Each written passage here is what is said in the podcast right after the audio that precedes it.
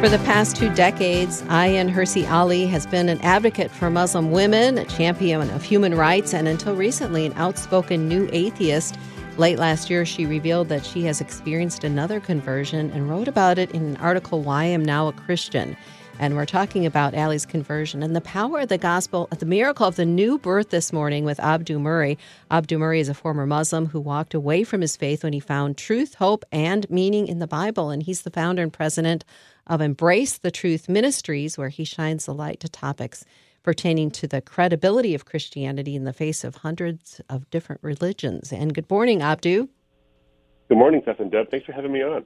It is an absolute honor and a pleasure to talk to you, especially in this uh, this time that we're in right now, where there seems to be so much focus on uh, on the Muslim faith and and how it's you know conflicting with Christianity. There just seems to be so much turmoil.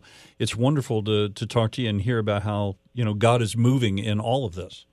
Mm, yeah, yeah, it's um, it is uh, uh, an interesting time to be alive. I want to say exciting, but that, that sounds always positive. There's a lot of challenges, but I also right. see lots and lots of hope and opportunity. And Ayaan Hirsi Ali's um, uh, conversion is one example of, I think, shining lights that come through darkness, uh, given her her atheism that was born out of her rejection of Islam from having an arranged marriage and all the, the, the stuff she saw bad about Islam. Um, she saw uh, positive in sort of secular liberalism but ultimately, as we know from her story, um, she saw that even that doesn't have really the bulwark against darkness and against mm-hmm. despair that the Christian faith actually has. So yes, it is an exciting time, especially with all the turmoil. It's got its challenges, but my goodness, I'm optimistic, and maybe I'm a little too optimistic. But I think the hope of the gospel is the kind of thing that we can sink our teeth into, and we need to spread right now. Oh, that is so true, Abdu, because we think about those that we loved that have fallen tra- entrapped with this mm-hmm. philosophy that mm. somehow, uh, if their their world is going to be okay on their own mm. without the need of God in their life. Yeah. And uh, yeah. they they don't even realize the hunger they have inside of them.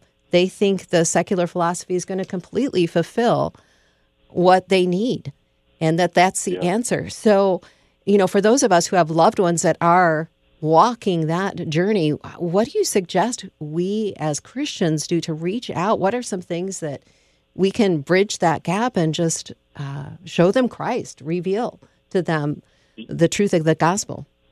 Yeah, absolutely. What a great question. And um, I think that, uh, that one of the key ways to actually say something is to say nothing at first, which is just to listen. Mm. Is because you know the Apostle Paul says in Colossians four, verses 5 and 6. And this really is the hallmark of our ministry. We're an apologetics ministry, which defends the, the credibility of the gospel, but we do it in a way that answers people, not questions.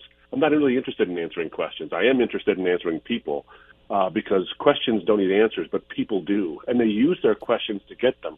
So oftentimes, what we can do to spread the gospel is to listen to the questions someone's actually asking.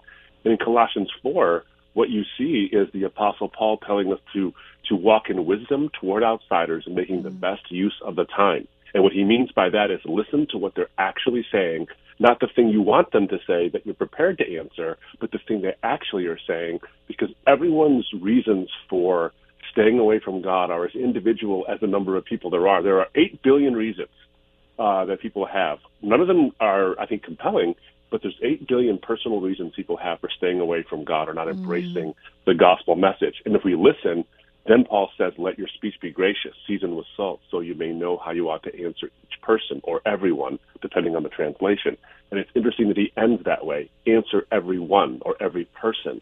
So we need to tailor our responses to the needs and the felt expressions of each person. There is a tremendous blessing in just hearing a person. Someone feels loved, respected, and heard. Now, that may require you to exercise incredible patience uh, while you're hearing things that must be responded to or things that don't seem to make any sense or whatever it might be. But once you've heard, now you can be understood because, as uh, someone once said, the key to good communication is to seek to understand, then be understood. And oh, I think that um, yes. uh, we can we can really do a great job there by listening mm. and then speaking to the felt need.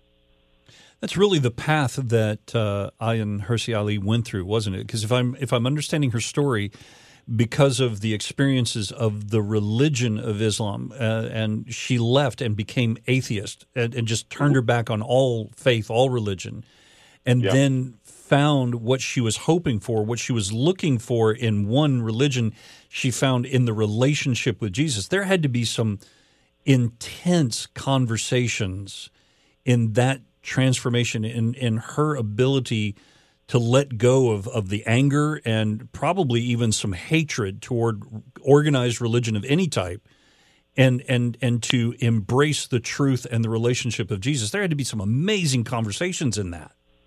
Oh, I, I can't imagine there wouldn't be. I mean, I don't, my own journey took nine years, um, uh, and it wasn't. And I often put it this way: it took me nine years to find the credibility of the gospel to be compelling enough for me to give my life to Christ, not because the answers were hard to find. They weren't hard to find. I found those in about two years. Mm-hmm. I had to wrestle with the consequences, not only the least of which was my identity, for the next seven years. So the answers are not hard to find, but they are hard to accept. Mm-hmm. And so I imagine this a very similar thing was happening. In fact, she says in not only her article on the UnHerd uh, uh, website that's gotten hundreds of thousands of reads, but also in an interview she did where she talked about that, that her identity as a Muslim, she said that pretty easily. And in her words, she said, I, I met the new atheists, Dawkins, Hitchens, Dennett, Harris, and all these guys, and I jumped too soon mm. to the conclusion that if this one religion is bad, they are all therefore mm. bad. She, she actually admits that. I jumped too soon. And then she says something amazing. She says, as I look at all the things that I grew to love about a secular, secular liberal in the classic sense, not political sense, but in the classic sense, where you could have – your own opinions and they won't be forced on you and mm-hmm. speech is free and these kind of things. She said all of those values that I loved so much in a Western classic, classically liberal um, context all had their roots in Christianity and in no mm-hmm. other place. And then I mm-hmm. realized mm-hmm. we're having a cut flower civilization where we are we think this flower of classically liberal Western ideals is somehow doesn't doesn't need roots. And the reality is Christianity are those roots. So she went through an existential crisis. She admits in the one interview that she had gone through a period of despair, in fact, turning to alcohol and other things to try to yeah. fill the void. And this was this was the part that really got me. Uh, she said that uh, she was seeing a counselor of some type, and that counselor uh, said, "You know what? The issue you have is that you're spiritually bankrupt." And then mm-hmm. she realized that's wow. the, that's the issue. And she wow. said, if you could make up a God, what would he be like? And she mm. said, I hmm. realized I didn't have to make one up. The God I wanted is the God that already exists, the God of the Bible. And mm. that's amazing because it really fulfills that need. Is that an evidential thing? I think it actually can be because C.S. Lewis argues uh, in his argument from desire that if we have a legitimate desire, like hunger, there is mm. food to satisfy it. If we have a legitimate desire for for, thir- for uh, uh, thirst, there is water to satisfy that. If we all have a legitimate desire for something higher, for the connection to something transcendent, well, maybe the transcendent exists to fulfill that desire. And I think that that's, the, that's essentially what her life is about. Wow, that is so, it's so remarkable how the Holy Spirit worked in this situation, how he continues mm-hmm. to work in people's life. It's a miraculous thing that we can, mm-hmm. you know, our lives can be, be transformed by Jesus and the gospel. And Abdu, on the other end, those that maybe grew up in a Christian home that didn't receive the true gospel. I mean, how mm. how how do you interact with someone who thinks they know the gospel or thinks they mm-hmm. know what mm-hmm. Christianity is, but is has yeah. really not grasped the the meaning of the gospel? Yeah, I think this is a common phenomenon now. It's called deconstruction, where people are saying, I've assumed these things to be true. I assumed Jesus is the Son of God. I assumed the Bible is the Word of God. I assumed the cross is historical. I assumed all these things. But maybe I shouldn't have assumed them. Maybe I need to look into them. And so someone would say deconstruction can be healthy in the sense that they're saying, I don't want to assume it anymore. I don't want to believe it just because I'm supposed to. I want to believe it because it's true. That's good and that's healthy. Um, uh, but um, as long as it leads to reconstruction, so you can mm-hmm. deconstruct your assumptions. Mm. Descartes did this. That's how. That's where he got to. Uh, I think, therefore I am. Right. The reason why Rene Descartes did that is because he wanted to come to a belief about reality, including God, not based on assumptions, but building on the least amount of assumptions possible. So he says, I know that I exist because I'm thinking about my existence. So that's the baseline. And some folks will be doing that, and that's good. We should encourage that because we don't want to have people have a merely superficial or emotional belief in God. Um, not that those are bad, but they're they're not enough in one sense because when mm-hmm. the winds come and the storms blow, it's built on sand. Um, however, sometimes deconstruction can lead to complete destruction because you've you've been so cynical, thinking I've been lied to this whole time, and this whole thing is just a an opiate of the people, as Marx would have said, uh, that um, just here to numb me from the harsh realities of life, and so they think it's been a sham. I think the way we do this practically is when we listen to when someone is coming out of this thing, I don't know about this stuff anymore, and then ask them very, very straightforward questions. It's what about it do you think is suspect? What about it do you mm-hmm. think mm-hmm. doesn't make sense? Uh, or and, and by the way, what are the good alternatives? It's a funny thing because Jesus says this in John chapter six. You know, everyone has seen the evidence of Jesus's um, power and his authority. He fed the five thousand. He's healed the sick. They come mm. to him, but they want bread. They want the parlor trick. They said, you know, give us bread, give us bread, and he's like, no, you guys want the parlor trick. I'm here for something more. And then they leave. They turn on him and leave well, despite having all the evidence. And then Jesus looks at Peter and the disciples and says, Are you going to leave too? And Peter's words are so profound. Where else are we going to go? You yes. alone have the words of life. Yep. Now, that doesn't mean that you go to Christianity by default. What it means is, is they've seen the evidence that Jesus is who he said he was, and that then not only does the evidence back up the the oppositional truth that yes, this is true, but it actually fulfills you spiritually and emotionally as well. So what I would do is ask someone if they're struggling and their their face is flagging or hanging by a thread or they left it all together. What about it was so troubling? What are the things you thought you might have missed? How can we fill in that gap um, so that Christianity replaces churchianity and we can actually say this is an encounter with the living Christ? Where else are you going to go? because as Ayaan Hirsi Ali pointed out and at the end of the interview, she said, I choose, she doesn't really have the, the mounted evidence yet for God's existence. She's still on the journey.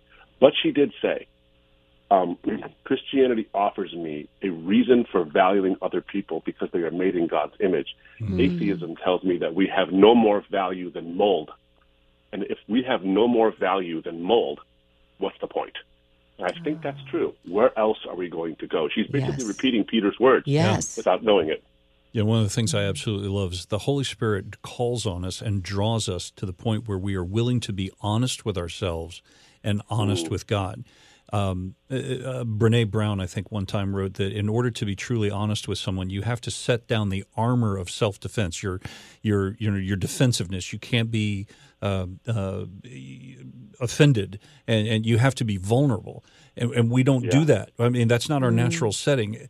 So when we set down our defenses and we're willing to be honest about our own uh, thoughts, our own problems that we've got, and, and, we're honest with God, the Holy Spirit and God is beautiful in the fact that that He's completely truthful and doesn't offend, doesn't hurt, and heals the the wounds. And I think that is just for me, that's the most unique aspect of, of our faith is that God is perfect and is perfect love. And, and mm-hmm. we're safe in setting down our defenses. We're safe in being honest with who we are completely to God.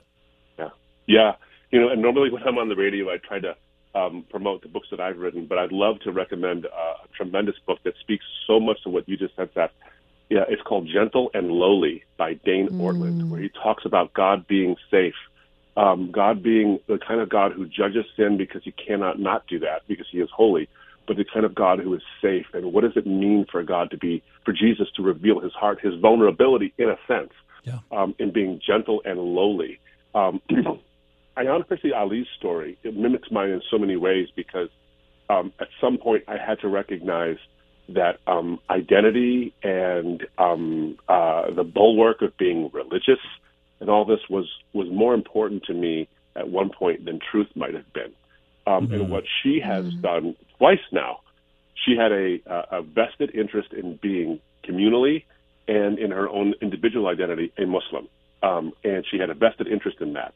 When she saw that she shouldn't stay this way, she was brave enough to lay that down yeah. and to go into public advocacy. That takes bravery. It also yeah. takes tremendous vulnerability. But now I want you to notice something. She has now invested publicly in not only her her advocacy against one religion, but against all religion. And so she's invested publicly in, in her best-selling book Infidel and all these things in her atheistic narrative. But she has the vulnerability and the willingness to go where the evidence leads to lay that down again and and disappoint a whole lot of fans um, yeah. and yeah. Uh, come to Christ. My point in sharing that particular thing is you couldn't be more right. That vulnerability, that way that God mm. gently and, and with his lowliness nudges us to be honest. She yes. was honest. I had to be honest at some point. And it's that moment of honesty when Jesus says essentially is that, no, you're not enough on your own, but I don't require you to be enough on your own. I will, I will, I will fix this. I can do this. I can do this for you, and the Holy Spirit will guide you into work out your salvation with fear and trembling. That takes vulnerability. Yeah. And you know, it's funny because the watchword right now for both millennials and Gen Z is the word authenticity. Mm-hmm. If we are if we are authentic with ourselves, then the mirror of our own shortcomings will highlight the beauty of the authenticity of the author of life and how his, he has no shortcomings and he can fill in our gaps. Amen. Praise God. We're talking with Abdu Murray, and he is a founder and president of Embrace the Truth Ministry. And wanted to find out more information about that organization, how people can get some resources uh, for for this new year. Yeah, absolutely. Thank you so much for asking. So you can go to our website, embracethetruth.org. Um, you can connect with us monthly. We send out a, a, a um, an equipping letter, uh, one that uh, talks about encounters I've had as I speak at college campuses around the world and other places of secular uh, and non-Christian uh, venues. Um, you can get uh, updated and equipped every month, um, but also see our YouTube videos. Uh, right on our watch tab, we can read articles from my colleague Garrett Caldwell, which are just in-depth and beautiful articles he's written as well. So go to embracethetruth.org, and then you can connect with us on socials and all all kind of places. One stop shopping. awesome. Thank you again uh, for being with us this morning. Thank you for sharing these stories. And uh, please keep in touch with us. It's a fascinating ministry that you have, and these are fascinating stories of people coming to know Jesus. It's an honor, and thank you so much for having me on. Uh, what a pleasure it's been, guys. It's been a lot of fun. I'll do it again.